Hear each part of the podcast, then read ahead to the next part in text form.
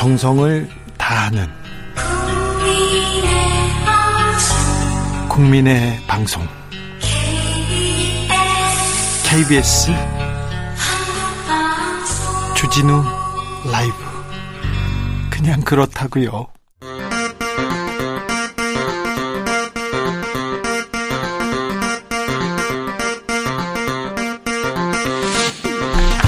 주진우 라이브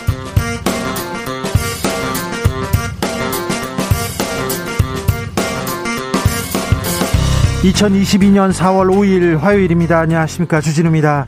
윤석열의 용산시대 집무실 이전에 속도가 붙고 있습니다. 문재인 대통령이 집무실 예비비 빨리 처리하라고 지시했습니다. 빨리 도우라고도 했습니다. 윤 당선인은 야전 천막을 치더라도 청와대는 국민께 꼭 돌려드리겠다고 했습니다. 이런 가운데 문 대통령의 공약, 이었던 청와대 뒤편 북악산이 54년 만에 전명 개방됐습니다. 박경미 청와대 대변인과 함께 짚어봅니다.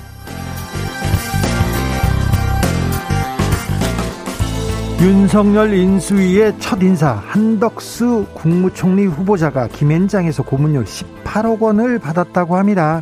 민주당은 공정과 상식이 맞는지 들여다봐야겠다 이렇게 얘기했습니다. 윤석열 정부 출범 어느새 한 달 앞으로 다가왔는데요. 취임식 준비는 잘 되고 있는지 그리고 인수위 잘 가고 있는지 박주선 준비위원장한테 물어보겠습니다. 윤석열의 윤심이냐 이재명의 명심이냐 지방선거가 대선 2라운드로 펼쳐지는 양상입니다. 윤석열의 입 김은혜 의원 대변인직을 물러나 경기지사 출마한다고 합니다. 국민의힘 원내대표 선거에는 윤핵관 권성동 의원이 또 나간다고 합니다. 민주당에선 경기지사 후보군 내가 이재명의 최측근이다 저마다 주장합니다. 서울시장 후보 어, 이재명의 뜻이다 아니다 계속 얘기하고 있는데 체가박당에서 분위기 들여다보겠습니다. 나비처럼 날아 벌처럼 쏜다. 여기는 주진우 라이브입니다.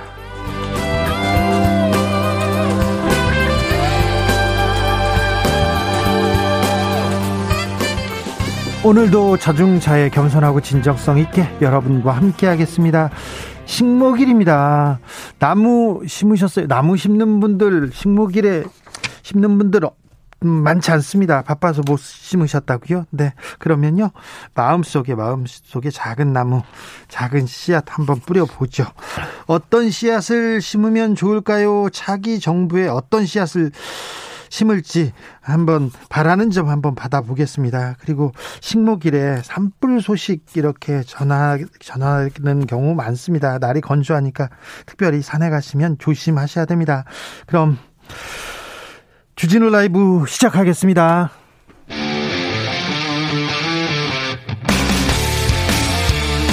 탐사보도 외길 인생 20년. 주 기자가 제일 싫어하는 것은?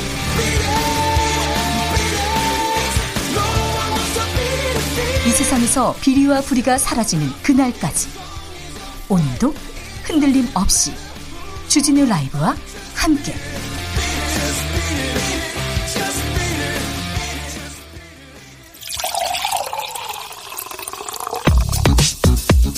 진짜 중요한 뉴스만 쭉 뽑아냈습니다. 주스. 정상근 기자 어서 오세요. 네, 안녕하십니까? 한덕수 국무총리 후보자가 김앤장에서 돈을 많이 받았군요. 네, 지난 2002년 론스타의 국내 법률 대리인인 이 법무법인 김앤장의 고문으로 재직하면서 이 8개월간 총 1억 5천여만 원을 받은 것으로 알려진 한덕수 어, 국무총리 후보자가 어, 지난 2017년 12월부터 총리 지명 직전인 최근까지도 이 김현장의 고문으로 재직하면서 4년 4개월의 재직 기간 중 18억 원이 넘는 보수를 받았다는 보도가 나왔습니다. 네. 이 고문이라고는 하지만 이 변호사도 아닌 한덕수 후보자가 김현장에서 이 무슨 역할을 했는지 모호한 상황이고요. 네. 이 평균 연봉 4억 이상의 보수도 상당히 고액이어서 논란이 되고 있습니다. 이 고위공직자 출신이었기 때문에 어, 이른바 전관 예우를 받은 것 아니냐 이런 지적이 나오고 있습니다. 고위공직자라고 다 이렇게 돈을 주진 않습니다. 한덕수 후보자는 뭐라고 합니까? 네. 한덕수 후보자는 김앤장 에서의 역할에 대해서 외국의 큰 회사들에게 대한민국 기업 환경을 설명하고 투자를 설득했다라고 밝혔습니다. 하지만 명확한 역할에 대해서는 구체적으로 밝히진 않았습니다. 고액 연봉에 대해서는? 네, 이런 논란이 있다라는 한겨레 기자의 질문이 있었는데요. 그건 기자님 생각이라며 이 문제는 우리가 확실하다라고 말하기도 했습니다. 어, 또한 모든 것을 팩트 체크해서 청문회에 답변 자료를 제출할 것이라며 이 자료가 제출되면 팩트를 기초로 언론과 국회의원이 질문 답변과 토론을 해서 판단하는 것이다라고 말했고요. 어, 하나하나 따지는 것은 의미가 없다라며 어, 그걸 왜 나한테 묻느냐라고 기자에게 말하기도 했습니다. 좀 신경질적 반응인 것 같은데요. 저는 돈을 많이 받는다, 뭐 받을 수도 있는데요. 그런데 아, 최저임금에 이렇게 1년에 5억도 넘는 돈을 받으신 분이 또 최저임금 너무 올랐다고 얘기하는 건 너무 좀 야박하다 이런 생각도 들었어요. 최저임금에 대해서 오늘도 한마디 했더라고요. 네, 한덕수 후보자는 최저임금 인상 문제에 대한 질문을 받고 경제가 감당할 수 있다면 어려운 분들에게 좀 더 많은 보수가 가도록 하는 건 맞다라면서도 어, 이번에 최저임금 논의를 한다면 합리적인 선에서 결정돼야지 어, 너무 높이 올라가면 기업들이 오히려 고용을 줄이는 결과가 온다라고 말했습니다. 어, 또한 최저임금의 정부의 개입은 신중하고 최소한에 그쳐야 한다는 것이 기본 원칙이라면서 어려운 분들의 처지와 어, 경제 현황 및 국제적 동향을 다 봐가면서 신중하게 해야 한다라고 말하기도 했습니다. 집무실 이전 예산 놓고 보도가 엇갈리는데 뭐가 맞는 말입니까? 네, 이 문제 관련해서 김은혜 당선인 대변인이 브리핑을 했는데요. 어, 내일 임시 국무회의가 소집돼서 어, 용산 이전을 위한 예비비를 처리하는 것으로 전해들었다라고 말했습니다. 또 청와대의 협조가 잘 이뤄질 것이라 믿는다라고 말했는데요. 이 보도된 바에 따르면 양측은 310억 원 편성을 놓고 합의를 이룬 것으로 전해졌습니다. 어, 또한 예비비 규모를 놓고 청와대와 윤석열 당선인 측이 충돌했다라는 일부 보도에 대해서는 상호 신뢰를 원칙으로 한 소통이 우선되기 때문에 어, 구체적인 액수별로 의견 고안이 있을 정도로 각박하진 않다라고 말하기도 했습니다. 무슨 말인가요? 네. 한편 윤석열 당선인은 어제 국민의힘 의원 9명과 이 서울 모처에서 오찬을 함께 했는데요. 야전 천막을 치더라도 청와대는 국민께 돌려드려야 한다라면서 어, 용산 집무실 이전 의지를 재차 밝힌 것으로 전해졌습니다. 알겠습니다. 윤석열 인수인 계속해서 용산 시대 외치고 있고요. 대통령도 빨리 도와줘라. 가급적이면 빨리 도와줘라 얘기하는데 음, 어제 그 자리에서 지방선거 관련해서 윤석열 당선인 얘기한 것 같아요. 네, 뉴스 원 보도에 따르면 이 자리에서 윤석열 당선인은 6일 지방선거 공천에 신경 써야 한다라는 발언을 한 것으로 전해졌습니다.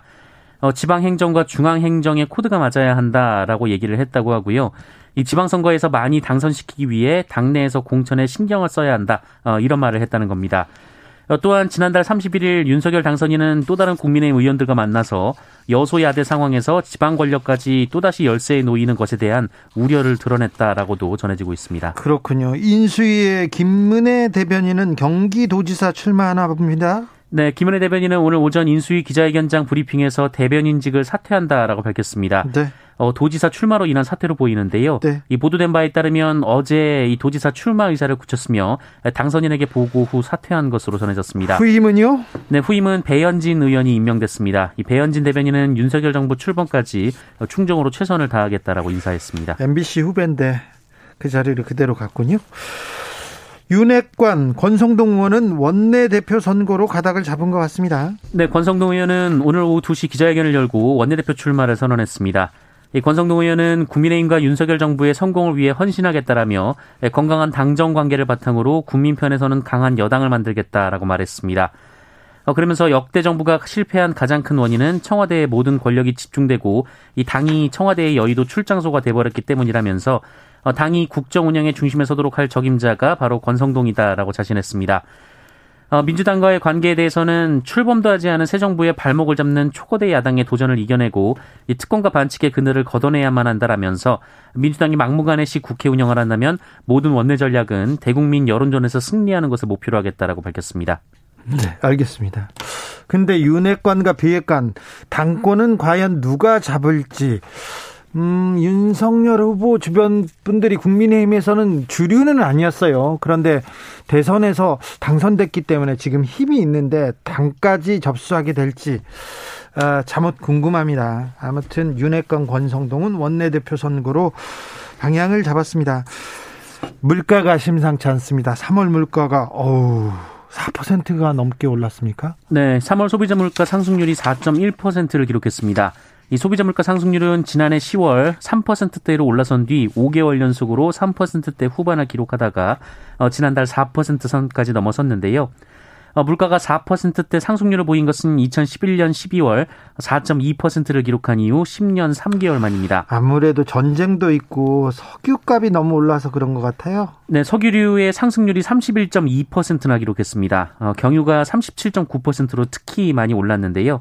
이 석유류 물가 상승률이 30% 넘긴 것은 2008년 이후 처음 있는 일입니다. 어, 이로 인해 석유 제품의 물가 기여도는 2월 달만 해도 0.79% 포인트였는데 어, 이번 달에는 1.32% 포인트까지 크게 올랐습니다. 어, 외식 물가도 올랐는데요. 그 6.6%의 상승률을 기록하며 1998년 4월 이후 가장 큰 폭의 물가 상승률을 기록했습니다. 아, 특히 생선회가 10% 올랐고요. 빵도 9% 오르며 이 가공식품 물가 상승률도 6.4% 이르렀습니다. 한동안 물가가 좀 오를 것으로 보입니다. 네, 이 코로나19 사태 이후 수요 회복이 빠르게 이어지고 있고, 이 말씀하신 대로 우크라이나 전쟁까지 겹치면서 국제 유가와 원자재 가격이 상승해서 벌어진 일로 보입니다. 어, 문제는 이 부분이 개선될 여지가 없다라는 점인데요. 예, 한국은행은 소비자 물가 상승률이 당분간 4%대를 유지하고 올해 연간 상승률도 한국은행의 기존 전망치인 3.1%를 크게 웃돌 것으로 예상했습니다. 아, 정부는 유류세 추가 인하하기로 했습니다. 네, 정부가 다음 달부터 3개월간 유류세 인하폭을 30%로 확대하기로 했습니다. 예. 어, 종전 20%에서 10%포인트를 추가한 건데요.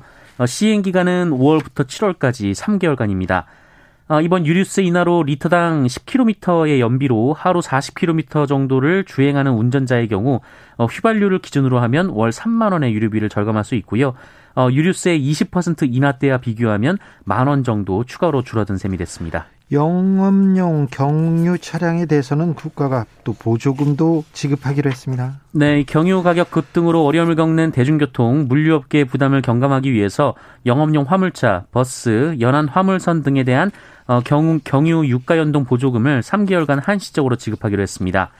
어, 1,850원의 리터당 가격을 기준 가격으로 두고 그 이상의 상승분 중 50%가 정부를 지원하는 제도인데요. 어, 최대 지원 한도는 리터당 183.21원으로 결정됐습니다. 네. 어, 그리고 택시 그리고 소상공인분들이 주로 이용하는 이 차량용 부탄에 대한 판매 부과금 역시 3개월간 30% 감면해서 리터당 12원 정도 내려갈 것으로 보입니다. 네, 이 부분이 그 영업용 택시 기사 그리고 또 화물차, 버스 뭐 이분들한테 직접적인 좀 도움이 될 돼야 될 텐데요. 운전 기사님한테도요. 회사 사장님한테만 말고요. 김여정 노동당 부부장 연일 또 입을 벌리고 있는데요. 조금 분위기는 좀 달라졌어요? 네, 이 김여정 노동당 부부장은 오늘 이틀 만에 또다시 개인 명의의 담화를 발표했습니다. 어, 이날 담화에서도 이 서욱 국방부 장관의 사전 발사원점 정밀 타격 발언을 재차 비난하긴 했습니다만 어, 남조선을 겨냥해 총포탄 한 발도 쏘지 않을 것이라며 다소 완화된 입장을 밝혔습니다. 남조선을 겨냥해서는 총포탄 한 발도 쏘지 않을 것이다. 네, 김여정 부부장은 우리는 남조선을 무력의 상대로 보지 않는다라고 했고요. 어, 서로 싸우지 말아야 할 같은 민족이기 때문이라고 말했습니다. 네. 또한 우리는 전쟁을 반대한다라며 어, 쌍방의 군대가 서로 싸우면 민족 전체가 어, 반세기 전보다 더 깊은 상처를 입게 된다라고 말했습니다. 맞는 말입니다. 옳은 말인데요. 네, 이 얘기만 했어요? 어, 그렇진 않고요. 이 남조선이 어떤 이유에서든 이 서욱 장관이 언급한 선제 타격과 같은 군사 행동에 나선다면 상황은 달라진다라고 주장하기도 했습니다. 선제 타격에 대해서는 계속해서 또 윤석열 당선인 얘기하고 있어요. 네, 윤석열 대통령 당선인 측은 이 선제 타격은 전 세계에서도 예방적 차원이 아니라 선제적 위협이 상존하고 있을 때 취할 수 있는 조치다라고 입장을 밝혔습니다. 어, 김은혜 대변인은 북한의 도발이나 안보 위협에 대해서는 한치의 오차 없이 임해 나갈 것이다라고 말했습니다만 이 서욱 장관 관련된 북한의 입장 발표에 대해서는 어, 서욱 장관이나 국방부의 입장을 물어봐 달라라고 말했습니다. 네. 코로나 확진자가 26만 명, 26만 명이 넘었어요. 네, 오늘 코로나19 신규 확진자 수는 26만 6,135명이었습니다. 이 주말 검사, 검사 건수 감소 영향이 사라지면서 어제보다 확진자가 13만 명 급증했는데요. 다만 지난주 화요일과 비교하면 8만여 명 정도가 줄었습니다. 어, 위중증 환자는 1121명으로 어제보다는 다소 증가했습니다만 지난달 31일 1300명대를 기록한 이후 어, 조금씩 줄어들고 있는 상황이고요. 사망자는 209명이 나왔습니다. 감수세는 분명합니다만 아직도 위험도는 매우 높음입니다. 네, 중앙방역대책본부는 오늘 코로나19 주간 위험도 평가 결과를 발표했는데요. 어, 감소세를 보이고 있습니다만 여전히 매우 높은 단계를 유지했습니다. 어, 또한 이 XE 변이가 주의 깊, XE 변이를 주의 깊게 살펴야 한다라고 강조하기도 했는데요. 어, 다만 현재까지 국내에서는 이 XE 변이 감염자가 확인되진 않은 상황입니다. 청와대 뒤편에 북악산이 있는데요. 전면 개방됐다고 합니다. 네, 내일부터 이 출입이 제한됐던 청와대 건물 뒤편의 북악산 남측면이 일반 시민들에게 개방됩니다. 어, 지난 1968년 벌어진 이른바 김신조 사건 이후 54년 만인데요. 앞서 청와대는 지난 2020년 이 북악산 북측면에 대한 출입 통제를 해제한 바 있는데 1년 6개월 만에 이 남아있던 남측면도 시민들에게 전면 개방하기로 했습니다. 이 문제에 대해서는 잠시 2부에서 박경미 청와대 대변인과 자세하게 이야기 나눠보겠습니다. 음, 입마개를 하지 않은 큰 개들이요. 소형 반려견을 물어 죽이는 일이 벌어졌습니다. 네, 그제 오후 5시쯤 광주광역시 서구 치평동에서 남성과 함께 산책하던 반려, 반려견인 이 작은 푸들이 어, 커다란 개 4마리로부터 공격을 받아 죽은 사건이 발생했습니다. 이 사고를 막기 위해 견주가 이 재빨리 자신의 푸들을 들어 올렸지만 이 중형견들의 공격이 이어졌는데요. 어, 하운드로 추정되는 중형견 4마리는 목줄과 입마개를 착용하지 않은 상태였고요. 어, 이 공격으로 수요, 소형견의 견주도 이 손목에 부상을 입기도 했습니다. 어, 가해견들의 견주는 사고 현장 인근에서 중형견 5마리를 키우고 있었는데요.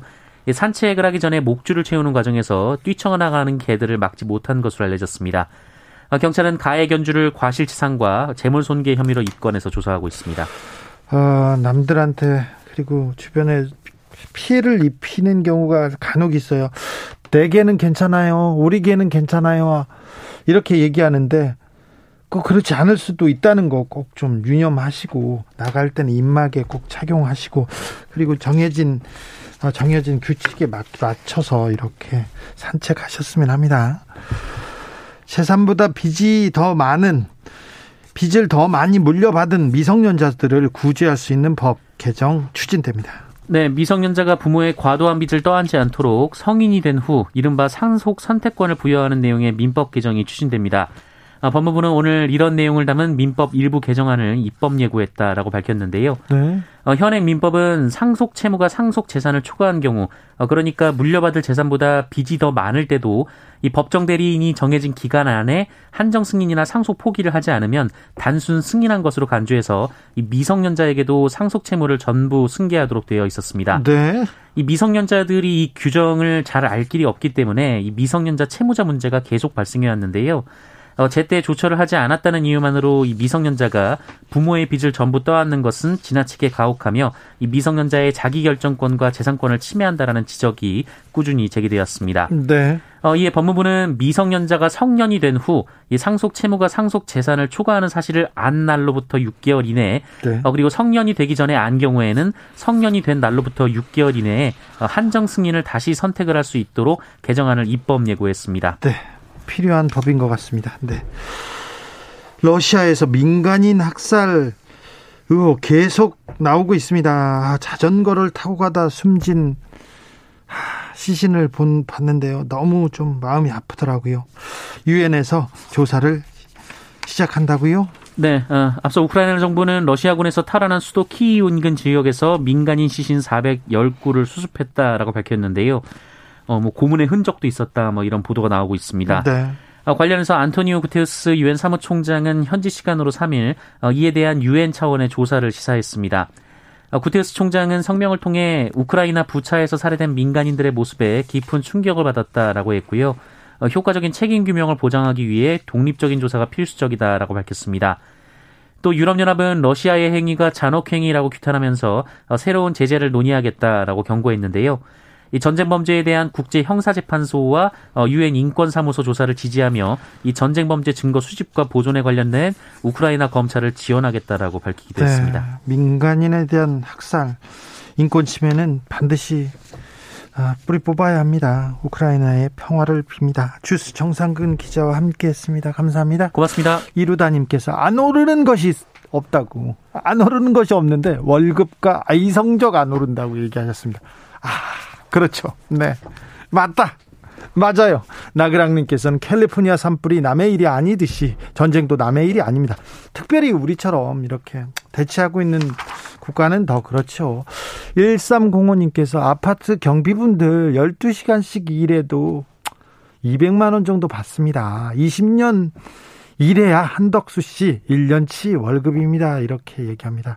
7925님, 주유소 간판 가격 보면요. 어우, 섬뜩해요, 섬뜩해요. 마구 올라요. 얘기합니다. 아이고. 성인애님, 최저임금. 정치인부터 얘기하는데 저도 찬성입니다. 특별히 국회의원 하시겠다는 사람들. 제가 보기에는 뭐, 보좌관도 그 사무실도 다 필요하고 필요한데 그 보좌관들, 비서관들 사무실 거기까지는 하는데 너무 임금을 많이 주는 거 아닌가 그런 생각합니다. 특별활동비 줄이겠다고 해놓고 문제가 났을 때는 줄이겠다고 해놓고 또 안 줄입니다. 국회의원들이 하는 겁니다. 이거 문제가 있었을 때는 하겠다고 해놓고 또 안 합니다. 네. 좀 이따가 국회의원들한테 그런 거 물어봐야죠. 제가 꼬치꼬치 캐묻겠습니다. 2032님 식목일 산불 조심해야 합니다. 여긴 경북 봉화입니다. 무리하면 야산에 산불 났는데 바람이 거세요. 확산되고 있어요. 3123님 국민이 머슴이라고 했는데요. 당선인께서 그렇다면 국민을 신처럼 우러러보고 또 그런 국민 마음에 희망의 씨앗을 심어서 퇴임할 때는 국민 모두 모든 국민의 가슴에 푸른 나무를 한 그루씩 품게 했으면 좋겠습니다. 바람입니다. 아유 좋은 생각이십니다. 4988님께서 오늘이요 청취자 조사한다고 전화 와가지고 주진우 라이브라고 답했습니다. 어이구 감사합니다. 어휴 따뜻해라. 어휴 감사합니다. 오늘부터 정치일 조사 시작됐나요? 아우 왜 하는지 모르겠어요. 근데 어, 학교 다닐 때 중간 기말 이런 듯이 1년에 4번씩 이렇게 정치일 조사 있습니다. 특별히 저는 네, 한 달 전부터 네. 어디에서 어떤 정치 세력들이 막 물러가라 그런 사람도 있, 는데 아, 여러분만 믿겠습니다. 주진우 라이브 주변에 이렇게 널리 홍보해서 같이 듣고 그러면은 올봄이 따뜻해질 것 같습니다. 저뿐만 아니라 여러분도 마찬가지입니다. 네. 그냥 그렇다고요. 네. 교통정보센터 다녀오겠습니다. 이승미 씨.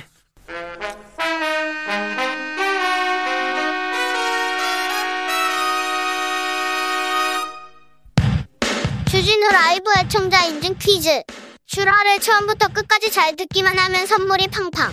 여러분이 주라를 얼마나 사랑하는지 확인해 보기 위해 애청자 인증 퀴즈를 준비해 보았습니다. 지난 방송 중 한 부분을 짧게 들려드릴 텐데요. 잘 듣고 뻐꾸기 소리에 가려진 단어를 맞춰주시면 됩니다. 그럼 문제 드릴게요. 2022년 4월 4일 월요일 정치적 원의 시점 코너입니다. 유영아 변호사의 출마는 어떤 좀 변수가 있을까요? 그래서 이제 박근혜 전 대통령을 외치면서 출마하거나 네. 그 선거에 나서는 사람들이 좀 있던데요. 그러니까 유영아 변호사가 대구시장에 출마하면서 선거 부도상 졸지에 김재원 전 의원이 이게 아닌 것처럼 비춰지게 생겼어요. 아 그래요? 그분이 아니 그러니까요. 박근혜 전 대통령의 최측근인 유영아 변호사의 대구시장 출마는 이것 중에 이것이었던 김재원 전 최고위원을 긴장하게 했는데요. 여기서 이것에 들어갈 단어는 무엇일까요? 보기 드릴게요. 1번 침박, 2번 비박. 다시 한번 들려드릴게요. 1번 침박, 2번 비박. 샵 9730 짧은 문자 50원 긴 문자는 100원입니다. 지금부터 정답 보내주시는 분들 중 추첨을 통해 편의점 상품권 드리겠습니다. 주진우 라이브 애청자 인증 퀴즈 내일 또 만나요.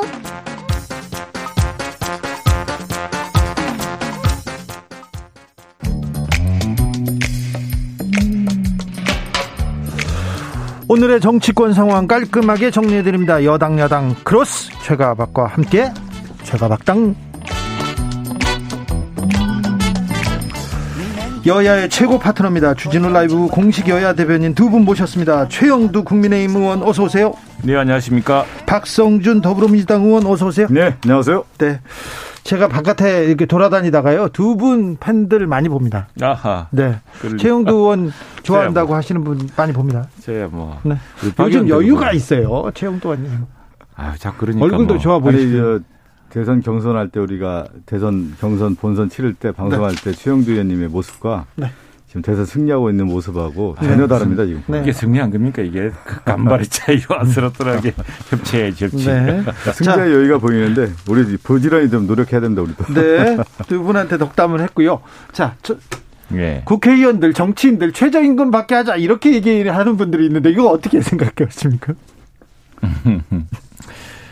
근데 그 무슨 말씀드리면 저희들이 성금을 참 많이 냅니다. 네. 이게 그 이 무슨 급여도 급여 네. 이거 세비라 그러는데 그것도 이제 상한 폭이 있고 해서 네. 그래서 뭐 더 열심히 일하고 해야죠. 알겠습니다. 그런데 그런 말 나왔다라는 것은 이제 국민들의 눈높이에 맞는 어떤 수준이라고 할까요? 네. 그래서 만족하지 못했기 때문에 그런 얘기가 나오는데 네. 그만큼 이제 국회가 더 노력하라는 그런 채찍직으로 받아들이겠습니다. 알겠습니다. 야, 정치, 네, 정치인들, 네. 아무튼 중요한 역할을 하고 있으니 더 많이 노력하고 더 많이 뛰는 모습 보여줬으면 좋겠습니다. 5855님, 청취율 조사 하듯이요. 국회의원들도 잘하고 있는지 조사 방법 없을까요? 아, 네, 1년에 네 번은 무리더라도 1년에 한 번만 해도 좋겠네요. 제발요. 이 얘기 또 나옵니다. 국회는 이제 4년 동안의 의정 활동을 하면서 선거를 하지 않습니까? 4년에 한 번씩 네, 평가받죠. 그 선거를 통해서 그 책임을 묻고 그 네. 평가에 의해서 다시 뭐 선출이 되거나 네. 아니면 이제 정치적인 어, 퇴로가 있는 건데 네. 그 중간에서도 보면 국회 안에서 의정 평가들이 계속 있어 오거든요. 네. 있고요. 그리고 또 당내 경선이라는 절차가 상당한 치열한 경선들이 있습니다. 그래서 아. 몇 변의 그 경쟁률을 뚫어야만 되는 과정들이 있기 때문에 두 분은 음. 뭐 열심히 또 일하고 있고요. 또 열하고 있는 걸 또 보여주고 있으니 뭐 걱정은 없습니다. 6119님. 어, 저도 오늘 전화 받았어요. 청출 조사 전화 받았는데 음. 주진우라고 했습니다. 청, 요새 02로 전화가 오면 최영도 의원님 예. 어떻게 해야 되는지 아세요? 받아서 자기가 듣는 라디오 방송, 네. 좋은 방송을 그 뭐라고 하실 거예요? 주진우 라이브라고 하셔야 됩니다. 주진우라고만 하시면 안 됩니다. 제가 박다이라고 네. 주진우 라이브에 체가박닥 좋아하신다. 좋습니다. 네. 주진우 라이브 네, 이렇게 알겠습니다. 네. 속보 알려드리겠습니다. 부산대에서 조민, 조민 씨의 의학 전문 대학원 입학 취소를 확정했다고 합니다. 넘어가겠습니다. 국회 본회의가 오늘부터 열립니까? 오늘이 사실 3월 임시의 마지막 날이었습니다. 네. 마지막 날이고 이제 내일 다시 4월 임시가 열리는데 오늘 마지막으로 한 것은 네. 그 지금 지방자치 선거 예. 그 광역 선거 자 기초. 선거였는데 예 광역 선거는 이게 헌법재판소에 따라서 이 인구 편차 그러니까 유권자 그 선거구마다 이게 지금 인구 편차가 큽니다. 자꾸 그 어떤 도, 도시화되고 또 어떤 데는 인구가 줄고 또 늘어나고 해가지고 네. 1인 1표의 원칙에 따라서 뭐 똑같이 1인 1표 할 수는 없겠지만 그래도 그 한 선거구가 다른 선거구의 인구 수가 두 배가 넘어서는 안 된다 이런 기준이 있기 때문에 네.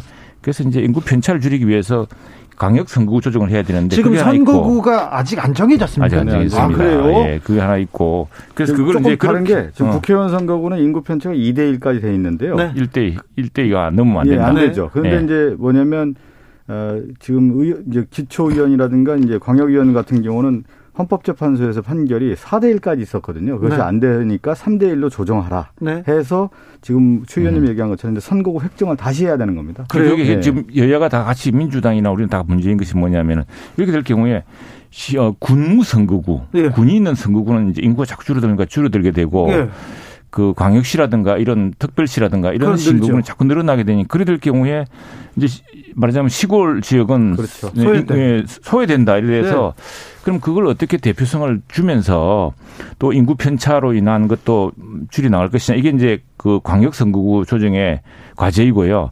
여기에 덧붙여서 지금 민주당 의원님들이 또 연구하고 계신 게 뭐냐면 기초의원 선거구를 지금은 1인 1선거구당 2명 내지 3명을 뽑는 선거구입니다. 중선거구인데 이걸 대선거구 그 결국 4 내지 삼인에서 5명을 오인 정도요? 5인을 뽑는 것을 바꾸자 이래 가지고 이게 큰 쟁점입니다. 쟁점인데 이게 이제 취지는 그렇죠. 이건 여러 사- 정당이 참여할 수 있도록 하자는 것인데 그렇죠. 이제 이럴 경우 또 문제가 있는 것이 그러면은 기초 의원이라는 것은 풀뿌리거든요. 그건 몇 개의 동을 대표하는 이제 해서 정말 촘촘히 동네 사람을 살펴야 되는 건데 거의 광역 선거랑 동일하게 됩니다. 그러면은 기초의원을 참 하기 힘들고 또 하나 더 큰 문제는 저희 당 주장이 이렇습니다. 이게 그러면 다섯 명을 뽑을 경우에 1위 득표자와 5위 득표자의 그 득표율이 10배 차이가 날 수가 있습니다. 그러면 그것이 과연 동일한 대표성이 있느냐. 그래서 제가 생각할 때는 여기에 이제 연동형 비례를 좀 해서 만일 5% 이상 득표한 정당인데 지역선거에서 그, 등, 그 지역에 해당 그 기초단체나 광역, 기초단체에서 한 석도 못 얻었다 할 경우는, 예, 근데 창원 같은 경우는 한, 한 50개 석 됩니다. 4, 50개 되는데, 그럴 경우에 비례대표를, 어, 5% 이상 득표한 정당인데, 그 정의당 같은 경우에 나올 수가 있겠죠. 그러면은, 저, 어, 지역 선거에서 함석도 못 얻었다 하면은 그걸 독일식으로 네. 그만큼 주는 이런 방식이 절충하지 않을까 싶어요. 이렇게 된 네. 거죠. 이제 대통령 선거 과정에서 윤석열 후보도 그렇고 이재명 후보도 그렇고 기존 정치 질서가 뭐냐면 독점적 구조라는 거예요. 한 지역에서 한 정당만 기초위원회든가 광역위원회 뽑히는 현상들이 있고 제, 저, 제 3회 정당이 출연할 수 있는 가능성이 원천적으로 봉쇄가 되니까 다당제를 하자. 그래서 다당제를 하기 위한 제도 개혁이 필요한 게 뭐냐면 지금 얘기한 것처럼 일단은 지방선거에서 3인에서 5인 정도의 중대선거 구조를 통해서 우리가 만들어 보자. 그것이 이제 안철수 어, 당시에 후보도 그렇게 주장을 했고 윤석열 당선인도 다당제가 옳다 이렇게 얘기를 했던 겁니다. 그래서 이번 지방선거에서 3인에서 5인 정도의 중대선거 구조를 통해서 제3의 정당도 기초위원이라든가 광역위원으로 진출할 수 있는 터전을 만들어 보자라고 하는 것이 여야의 후보들이 같이 공약을 내세웠던 겁니다. 그런데 지금 이렇게 서로 이제 협의를 해서 중대선거 구조를 하자라고 하는 우리 민주당의 주장에 대해서 좋은 취지이고 그렇게 가야 되는 어떤 방향에 대해서는 생각을 같이 하고 있는데 실질적으로 내부의 어떤 지금 정치 구조화에서 어려운 것도 좀 있거든요. 그런데 지금 국민의힘에서는 좀 받아주지 않는 그런 모습입니다. 음, 지금까지. 좀 다시 예. 좀 설명을 해야 됩니다. 예. 그 사실은 결론 말씀드리면은 오늘 그거 하려고 오늘 이제 3월 마지막 임시를 잡았는데 사실 네. 못했습니다. 이게 합의가 안 돼가지고 못했는데 여야 이제 정치개혁 특위가 있는데 합의가 안 되는데. 예. 근데 마찬가지로 우리도 그렇습니다. 우리도 지금 서울시 광역의회 같은 경우에 경기도 의회도 마찬가지입니다만 저희 당이 얻은 득표수가 한 3, 40, 40% 이상은 되거든요. 그런데 서울시 의회나 그 어, 경기도 의회 구성을 보면은 네. 104대 6 이렇습니다. 네. 그다음에 130몇 대 몇 이런 식이에요. 그래서 뭐 압도적이거든요. 지금 이게. 그래서 거대 양당한테 절대적으로 유리한 유리한 데 뿐 아니라 이 광역 같은 경우는 조선거 구제이기 때문에 네. 이 경우는 완전히 그 득표율을 무시한 이게 이게 광역도 소선거 구제여서 네. 그래서 이런 저런 걸 좀 소정할 필요가 그러니까 있습니다. 마지막 네, 한번 네. 정해요. 그러니까 뭐냐면 지금 최 의원님이 얘기한 것처럼 국민의 표의 비례성에 맞게 의원들의 구성도 맞아야 된다. 그렇죠. 이거에 대해서 여야가 같이 동의하는데 그렇게 해서 그걸 제도 개혁을 해서 정치 개혁을 하자라고 지금 제안을 하고 협의를 하는 과정인데 그 민주당의 그 중대선거구제나 비례성의 원칙을 맞게 가자라고 하는 제도 개혁에 대해서 실질적으로 지금 국민의힘에서 받아주지 않고 있는 거예요. 그런데 네. 지방선거 네. 지금 그렇게 하고 네. 있는 거죠. 50일 정도 남았, 남았는데 지금 뭐 수비 아주 사람들이 이제 선거구도 빨리 정해져야 되고 그렇죠. 선거구 빨리 정해야죠. 지금 공천도 거의 뭐 공천을 받고 있거든요. 저희도 네. 답답합니다. 답답한데 어쨌든 기초원 그 부분은 그러면은 기초 광역의 그 선거구 차이가 없어져 버립니다. 없어지는 이런 문제를 어떻게 할 것이냐. 그러면은 사실은 정말 동네를 꼼꼼하게 대변할 사람이 이게 저 웬만하지 않고는 이름을 알리기 어렵고 또 말씀드렸다시피 한 선국에서 다섯 명을 최대 다섯 명을 뽑게 되는데 그럴 경우에 1위는 한 2, 3만 표 들 겁니다. 그러면은 네. 5위는 2, 3천 그러니까 표도 얻어가야 되는데 그러면 같은 그게 대표를 할수 있느냐. 딱 정리를 하면 이게 지금 가장 큰 어려움이 뭐냐면 이제 인구 편차에 의해선 표의 등가성이라고 하는 거죠. 우리가 얘기하는 거. 그렇죠. 표의 등가성을 그 인정해 주는 가운데에서 선거구 획정하고 지금 뭐냐면 표의 비례성에 맞는 선거제도를 개편을 해야 되는 건데 개혁을 해야 되는데 지금 이게 쉽지 않다라는 거예요. 지금 그러니까 여야의 시각차가 좀 큽니다. 7925님께서 네. 선거구에 관련된 이야기는 정치인들의 숫자 이야기라 어려워서 이해하기 힘들어요. 이렇게 얘기하시는데 지난 대선 때 이재명 후보 그리고 윤석열 후보는 잘 안 했습니다만 안철수 지금 인수위원장 정치개혁 얘기하고 정치개혁으로 나가겠다고 네. 얘기를 했습니다. 국민들이 다 지켜보고 있으니까 정치인들이 이 개혁으로 가는 길도 조금 서둘러 주시기 바랍니다. 음. 그렇죠. 이게 그 중요합니다. 그리고 이제 풀뿌리 민주주의를 살리기 위해서 전쟁 어떻게 할 것인가 이런 네. 고민도 함께 해봐야 돼요. 네, 고민해야죠. 지금 네. 지금 빨리 정치 개혁을 위해서 토론하고 합의를 하셔야 됩니다. 나다님께서 어떤 분은 출근도 안 하시고 수십억 받은데 국민들한테 최저임금 높아서 안 된다고 하시니 한덕수 후보자 관련해서 지금 이제 논란이 이제 막 시작됐어요. 그런데 최저임금 관련된 얘기 그리고 고문료 관련된 얘기가 지금 민주당에서 벼르고 있는데 이 부분 어떻게 보십니까, 최영도 의원님? 그 최저임금이란 걸 만드는 건 맞지 않고요. 최저임금이란 것은 우리 국민들이 어떤 경우에도 최저한의 생활을 보장할 수 있는 임금의 네. 기준이고 우리나라 우리는 자유 경쟁 공정한 사회 아니겠습니까? 어떤 사람이 예컨대 정말 창의적인 활동과 정말 뼈를 깎는 노력으로 큰 부를 이루었다면 그 부를 비난하지 않는 것이 우리 민주주의가 자유시장 경제겠죠. 그렇죠. 그러나 어느 경우에든 어떤 사람이 어떤 이유에서든 저 인간 이하의 삶을 살아서는 안 된다. 네. 최전의 인간적 삶을 보장해야 되는 게 최저임금의 비입니다. 그걸 이제 비교해서 이야기한다는 것은 좀 가혹한 측면이 있고요. 네. 네네. 그리고 이제 그 부분은 저희 이 인수위에도 어 어느 시민단체가 그 지금 총리 후보자 이야기죠. 총리 후보자에 대한 뭐뭐돈 급여의 문제 어 민간에 있을 때 급여의 문제 같은 걸 제기를 했습니다. 그 일정 검증을 했는데 거기에 대해서는 검증상 문제가 없다고 봤던 것이고요. 또 지금 네. 계속 이야기가 나오는데 이게 지금 채로 놓은 이야기가 아니고 네. 이분이 총리를 지금 두, 두 번째 하시는 거 아닙니까? 노무현 대통령 예, 마지막에 부총리, 했죠. 부총리도 하셨고 또 뭐 대사도 하시고 뭐 이래가지고 또 굉장히 많은 그 검증의 대상이 되었습니다. 그 이야기 다시 되풀이되고 근데 이제 이렇게 보죠. 우리가 큰 틀에서 한번 생각해 볼 필요가 있는 게 그러면 윤석열 정부의 인사 기준은 어떤 것이냐. 인사 검증 기준이라고 할까요? 국민에게 제시하는 기준을 좀 저는 제시해야 된다고 봅니다.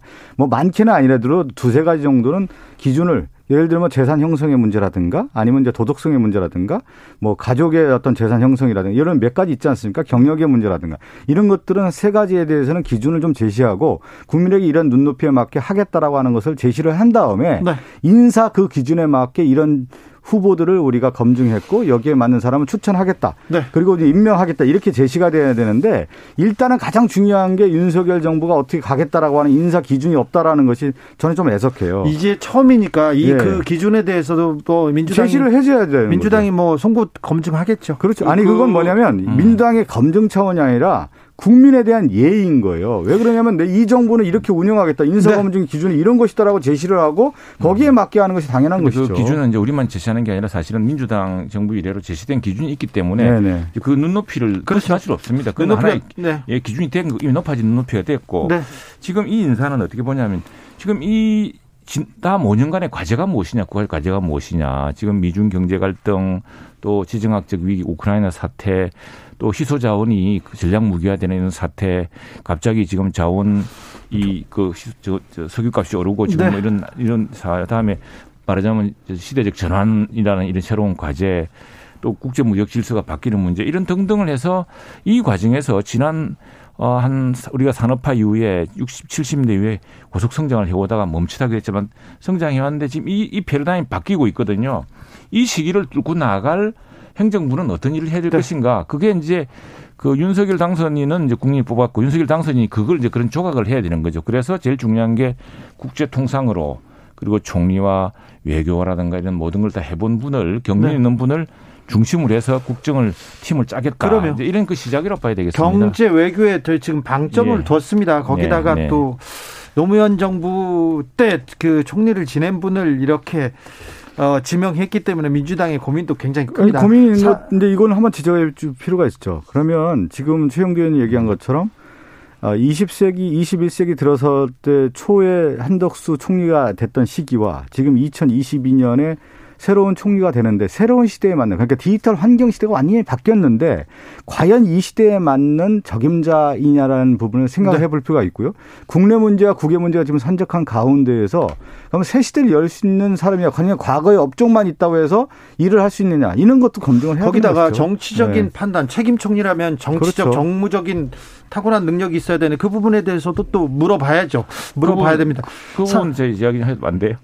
하지 마십시오. 괜찮습니다. 네. 그 부분 내 자신 있게 말씀드리는데. 4471님께서 제 아버님이 경비원이신데요. 한 총리 월급에 불만 없으십니다. 능력 사회예요. 얘기합니다. 0388님은 월급도 안 쓸 정도로 재력 상위권만 걸어온 한덕수 후보가 서민의 애환을 알기나 하겠어요. 이렇게 또 염려하신 분도 있습니다. 최건승님께서는 김앤장 거기는 또 전관예우 전문이잖아 얘기하는데 김앤장에서 유독 이 윤석열 정부의 인, 당선인 인수위에 사람이 많다 이 부분도 조금 나 지금 공- 누, 또 누가 있나요? 그분 말고 다른 사람들 많이 있죠. 어. 최지현 대변인을 비롯해서 지금 인수위에 10명 가까운 김앤장 분들이 그 활약 중이십니다. 이게 이제 그 로펌이라는 것이 당지 이제 소송을 대리하는 게 아니고 네. 이게 포린로 컨설팅이라고 FLC라는 것도 있고 말하자면 외국 기업들이 이제 국내 대한민국 법의 안정성에 대해서 걱정을 많이 합니다. 투자를 하는데 네. 아니 대한민국 법 체제를 믿을 수 있느냐 공연한 의구심도 있고 얼마 전까지는 예. 한국 기업의 보고서를 믿지 않아서 그렇죠. 로펌이나 뭐 어디 의뢰해서 다시 보고서를 그렇죠. 써달라고 하는 그래서 경우도 사실은 있었어요. 이게 그렇게 보자면 미국 기업을 대변하는 거 아니냐, 외국 기업을 대변하는 거 아니냐 그러지만 다른 한편으로는 외국 기업으로 하여금 투자를 할때 네. 한국의 법 체제의 안정성 이런 것들을 또 defend 해주는 측면도 있고 그래서 옛날에 김앤장에는 누가 있냐면 현홍주라고요. 네. 대 영어도 잘하시고 이런 분들이 그 나중에 국정원장 하셨나 그분요? 뭐 장관도 많이 하셨죠. 그런 분들이 이제 외국 기업 투자할 때 아니, 이제 그런데요. 간판을 근데 해주는 게 현홍주. 씨가 또 정치에도 큰 영향을 미쳤잖아요. 그게? 그래, 까먹- 이해창 전 총리제 시절에 그러니까 이거는 뭐냐면 이제 미국도 그렇고 우리나라도 뭐냐면 이제 자본주의가 이제 고다, 고도화되면서요. 아, 기업에 있어서의 역할들이 이제 커졌는데 기업의 방패말이 역할들은 누가 해줬냐면 사실은 언론과 이제 대- 그 어떻게 보면 이 법무법인 로펌들이 많이 해왔다라는 거예요. 네. 그러니까 미국의 정치 분석가들도 그렇고 한국에도 그런 현상들이 이미 나타났고 그러니까 정부의 관직을 요직을 했던 사람이나 기업의 요직을 했던 사람들도 실질적으로 뭐냐면 로펌과 연결됐다라는 거예요. 그러면서 사실은 로비 역할도 좀 했고 또 경제적 어떤 먹이 사실 구조도 있다라는 것이 예. 우리 이제 한국 사회에도 일반적인 현상이 됐다라는 겁니다. 그런데 음. 과연 이런 구조 하에서 개혁 작업을 할 때 예를 들면 어, 경제 개혁을 하든가 어떤 정부 개혁을 하든가 네. 여러 가지 이제 일들을 해야 되는 거 아니겠습니까? 또 네. 하나가 뭐냐면 사법 개혁이라든가 특히 검찰 개혁 관련된 부분도 있는데 이러한 구조가 법률 카르텔에 의해서 형성된 구조들이 너무나 뿌리가 깊어서 네. 실질적으로 상당히 어려운데 거기에 지금 한덕수 총리도 김현장에서 역할을 하지 않았습니까? 네. 그러한 것들은 이제 우리가 볼 때 검증을 좀 해야 되는 그걸 것이죠. 검증하라고 국회가 네. 있는 것이고 다음에 네. 또 하나는 우리 정부가 이 정부를 거치면 저도 저 이- 이전에 뭐 좀 별정직 1급을 한 몇 차례 했다고 네. 이 취업을 할다 하려 그러면요 심사를 받게 됩니다. 이게 이제 당신이 공직에서 했던 걸 영향력을 가지고 이 여기서 사적 이익을 추구하는 거 아니냐 또는 이 사람이 어느 특정한 사적 이익을 보장하거나 강화하는 거 아니냐 이게 심사를 받기 때문에 이 저 이게 이제 노무현 정부 이후로 쭉 구성되어 왔던 거거든요. 그래서 네. 그건 일정한 스크린이 거쳤습니다. 알겠습니다. 뭐 정문에서 잘 네. 그 밝혀지겠죠. 장용주님께서 주진우님 이런 말 안 하려고 했는데 교회 다닙시다. 그럼 다 됩니다. 어, 이 거는 또 이게 무슨 무슨? 일인지. 무슨 네. 이거는 네. 이 이명박 정부 시절에는 교회 다니면 소망교회 다니면 많이 풀린다 이런 얘기는 있었으나 지금은 그렇지는 않은 것 같습니다. 7060님께서 국민의힘에서는요 최영도 의원님이 제일 점잖고요 양반스럽게 말씀을 하십니다. 동의합니다. 여기는 동의하는데 자 아이고. 그것 좀 물어볼게요. 특검은 어떻게 됩니까? 대장동 특검 그리고 이해람 중사 특검은 어떻게 됩니까? 지금 이제 대장동 특검과 관련해서는 그동안 이제 에, 상설 특검 관련돼서 우리 민주당에서 계속 얘기를 해왔고요. 네. 근데 야당에서는 오히려 이제 특검 법안을 통해서 어, 특검 추진을 통해서 이제 규명하자 이렇게 얘기가 나왔기 때문에 그렇다고 하면 우리 민주당도 어, 특검안을 좀 내서 서로 여야가 그 관련된 특검 대상이라든가 조사 범위라든가 어떻게 할지에 대한 것을 서로 심의해보자라고 하는 얘기가 지금 나오고 있는 것 같고요. 아 근데 우선순위가 우선순위가 좀 밀렸나요? 좀 진, 어떤 진행이 게요? 안 됩니까? 두, 두 특검 다? 지금 아니 이제 특검을 할 때는 여야가 이제 같이 원내대표나 이런 분들이 합의 사항이기 때문에 그 합의가 되지 않았을 경우 상당히 추진하기가 좀 어려운 상황이기 때문에 그 부분은 이제 여야가 이제 결단을 해야 되는 문제이고요. 원래 이제 윤석열 당선인도 특검을 하겠다고 얘기했고 이재명 후보도 당시에 특검을 하겠다라고 했는데 특검을 하기 위해서는 지금 얘기한 것처럼 특검 구성이라든가 조사 대상이라든가 범위에 대한 부분들이 일치가 돼야 되는 건데 그것이 지금 여야가 지금 평행선을 달리고 있는 모습인 민주당이 거죠. 사실 180이 못할 것도 없는데 꼭 이 대목은 또 항상 합의를 또 강조하고 그러세요. 아니, 그렇습니까? 근데 지금 말드리면 우선 이이 저 이 두 개의 사안이 좀 다릅니다. 저 고 이해람. 중사 특검법 같은 경우는 이제 기본은 이제 특검을 특별 검사를 추천을 누가 할 것이냐 예. 보다 공정한 사람을 그렇죠. 이저이고 이해람 중사 특별검법 같은 경우는 군 검찰에서 하니까 이게 군 검찰이 군 고위층을 비호하고 군 고위층에 대한 비리에 대한 어 잘못에 대한 수사를 소홀히 하는 거 아니냐라는 의구심 때문에 국회를 가져온 겁니다. 가져왔는데 이걸 이제 그럼 어떻게 추천할 것이냐. 그 우리는 이제 대한변협회로부터 서면으로 4명을 추천받아서 교섭단체 합의한 2명을 올리자는 거고. 변협 추천만 받겠다고 얘기하고 있어요. 예, 예. 그 더불어민주당은 뭐 교섭단체 합의 추천해서 하자는 건데 그렇죠. 이게 하나 네. 있고 이건 큰 쟁점 아니어서 이건 곧 해결될 겁니다. 그리고 또 하나는 2차 가해를 수사 대상에 포함시킬 것이냐 이 문제에 대한 건데 그거 하나 있고 대장 놓고 다 완전히 다른 문제입니다. 그건 다른 문제인데 그건 뭐 지금 민주당이 다시 이야기 꺼낸 만큼 어쨌든 해야겠죠. 해야 될 테고. 이제 예. 이해람 중사 어, 특검법 같은 경우는 우리가 잘 알듯이 공군비행단 성폭력 사건 아니겠습니까? 이것이 이제 규명이 제대로 안 됐으니까 가족들 입장에서는 얼마나 애통하고 지금 그렇겠습니까? 그 추천 방법이라든가 수사 대상 관련돼서는 여야가 지금 조금 차이가 있다고 하든 저는 조속하게 이 문제는 풀릴 거라고 봅니다. 그러면 조속하게 네. 좀 해결해 네, 주세요. 부탁합니다. 5867님께서 동물법은 통과시키고 사람법은 통과 못되고 동물보다 사람이 아래입니까? 아래인 경우가 많습니다. 아, 특히 아닙니다. 집안에서는요. 네, 집안에서는 그런 경우가 많습니다. 자. 여야 각 당 모두 본격적인 지방선거 준비에 돌입했습니다. 돌입했는데 민주당은 송영길 전 대표가 서울시장 출마를 두고 차출이냐 아니냐 명심이다 아니다 이걸 가지고 조금 논란이 있어요. 저는 이제 본질을 벗어났다고 봐요. 지금 왜 그러냐면 대통령 선거가 끝나는 시점에서 그러면 서울시장 선거를 어떻게 할 거냐. 네. 저는 좀 열어놔야 된다고 봅니다. 누군 나와서 네. 지금 현재 오세훈 시장과 해서 배짱 있게 나 이 시장과 한번 겨뤄봐서 내가 승리할 수 있다. 경선으로. 그런 생각을 갖고 있는 사람이 다 나와서 경선을 해서 네. 그래야 붐이 일어나는 거 아니겠습니까? 저는 그렇죠. 그런 붐을 송영길 전 대표가 촉발을 시켰다. 네. 그것이 이제 당내 여러 분란의 요소가 있지만 그래도 이제 송영길 전 대표가 출마한다는 선언을 하면서 실질적으로 서울시장에 대한 관심도가 높아졌고 아니 당원들도 마찬가지 아니겠습니까? 지금 그것이 박- 이제 하나 이제 시작이라고 볼 수가 있는 박 거죠. 의원님 얘기만 음. 들으면 그러면 지금 불쏘시개 역할을 하려고 송 전 대표가 이렇게 나섰는데 네. 왜 근데 당에서 다른 말이 나오는 거예요? 그거는 이제 에, 송 대표가 인천의 의원이지 않았습니까? 네. 그런데 이제 서울에 왔을 때 그 관련된 부분에 대한 충분한 소통이 없었다라고 하는 부분들이 있는데 네. 저는 그거는 큰 본질은 아니고요. 네. 결국 누가 승리할 수 있느냐, 누가 할 수 있느냐 이 싸움으로 가야 된다고 봅니다. 그렇게 가야 되는데 네. 아무튼 서울시장을 놓고도 또 경기 지사를 놓고도 룰 경쟁하는데 민주당의 모습은 좀 어, 지금 국민의힘의 모습에 좀 밀리는 것 같아요. 그건 제가. 한번 말씀드리고 최영도 의원님 얘기하면 좋을 것 같은데 저는 결국은 이런 거죠. 붐을 일으켜야 되는 거 아니겠습니까? 그리고 당원들이 나와서 아니 그 우리 유권자들 지지하는 유권자들이 나와서 투표하게끔 만들려고 하면은 실적인 인물의 상징성 있는 사람이 나와가지고 네. 경기지사라든가 서울시장에 나와야 되는데 그러면 그 사전 정지 작업이 누구냐면 많은 사람이 나와서 내가 이런 사람 이런 정치를 하겠다 이런 경기지사가 되고 이런 서울시장이 되겠다라고 하는 사람들이 나와서 분위기를 만들어야 되는데 그 분위기를 만들어야만 저는 흥행이 된다고 보는 거거든요. 그 분위기를 국민의힘에선 잘 만드는 것 같아요. 저 유승민 어, 대구를 상징하는 정치인이 경기로 간다. 어, 유승민이 경기도로 가?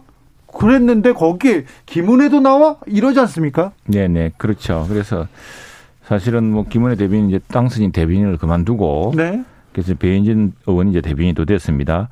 경제 출마에 상당히 관심이 뜨겁습니다. 왜냐하면은 어 사실은 우리 저 아주 성공적인 여성 앵커 출신으로 또 그동안 의정 활동도 잘했고 또 경기도에서 경기도 국감이라든가 하면서 굉장히 그 발군의 실력을 보였습니다.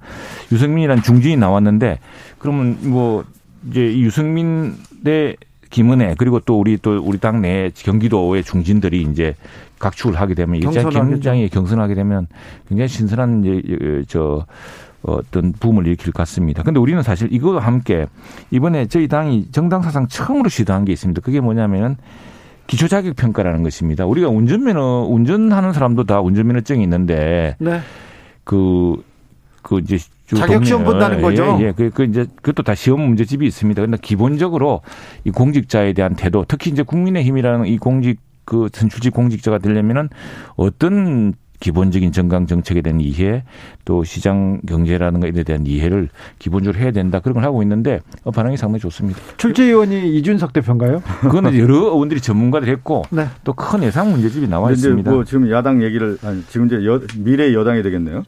정치적 우리가 볼 때 이제 선거에서 승부수라는 게 있지 않습니까? 네. 지금 민주당 입장에서는 근소한 차이를 졌지만 이번 지방선거에서 다시 한번 토대를 만들어야 되는 거예요. 그게 뭐냐면 지방선거 특히 이제 서울과 경기의 선거란 말이죠. 그래야 기초단체까지 내려가서 결집될 수 있는 힘을 만들기 때문에 저는 이제 지금에 있는 후보군도 그렇고 또 생각하는 분들도 나와서 정말 경쟁력 있게 좀 경쟁을 해서 어, 이번 6월 1일 지방선거에 좋은 결과를 만들어내야 된다고 봅니다. 그렇습니까? 네. 6663님께서 두 분이 주진우 라이브에 나와서 이렇게 하는 방송 들어보면요. 여야가 안 될 게 없지 않는가. 안될 게 없는 것 같은데 국회로 돌아가면 왜 되는 일이 아무것도 없는지 참 희한합니다. 국회는요. 합의하고 일하는 데가 아닙니다. 계속 이번에는 이번에는 바꿔야 돼요. 이번에는 그렇죠. 이번에는 예, 바꿔야 정말 바꿔야 됩니다. 두 분이 좀 바꿔 주십시오. 그리고 선거 때 이렇게 중요한 선거 앞두고 이 정치 개혁안도 몇 발짝 앞으로 나가야 되는데 그렇습니다. 대선과 지방선거 나가야 되는데 합의가 안 되네요. 근데 그 숙성이라는 게 있거든요. 네. 굉장히 어렵다가 어렵다가 하다 하더라도 또 결국은 이제 거기서 타협점을 찾고 합의하면서 만들어내는 게 정치 아니겠습니까? 저는 네. 그 시점이 이제 도래했다고 봐요. 네. 3123님 대선이든 지선이든 정치인을 주인공으로 만들 게 아니라 유권자가 주목받는 이벤트로 좀 만들어 주세요. 맞습니다. 이름값 예. 비싼 분보다 민생 파이팅 할 수 있는 인재 좀 발굴해 주시고요. 맨날 그분이 그분입니다. 이렇게도 얘기도 하십니다. 맞습니다. 참 그게 뼈아픈 이야기입니다. 네. 예. 말씀 잘 들었습니다. 지금까지 박성준, 최영두, 최영두, 박성준 두 분 감사합니다. 네, 감사합니다. 감사합니다. 조심히 가세요. 네. 저는 6시 2부로 이어가겠습니다.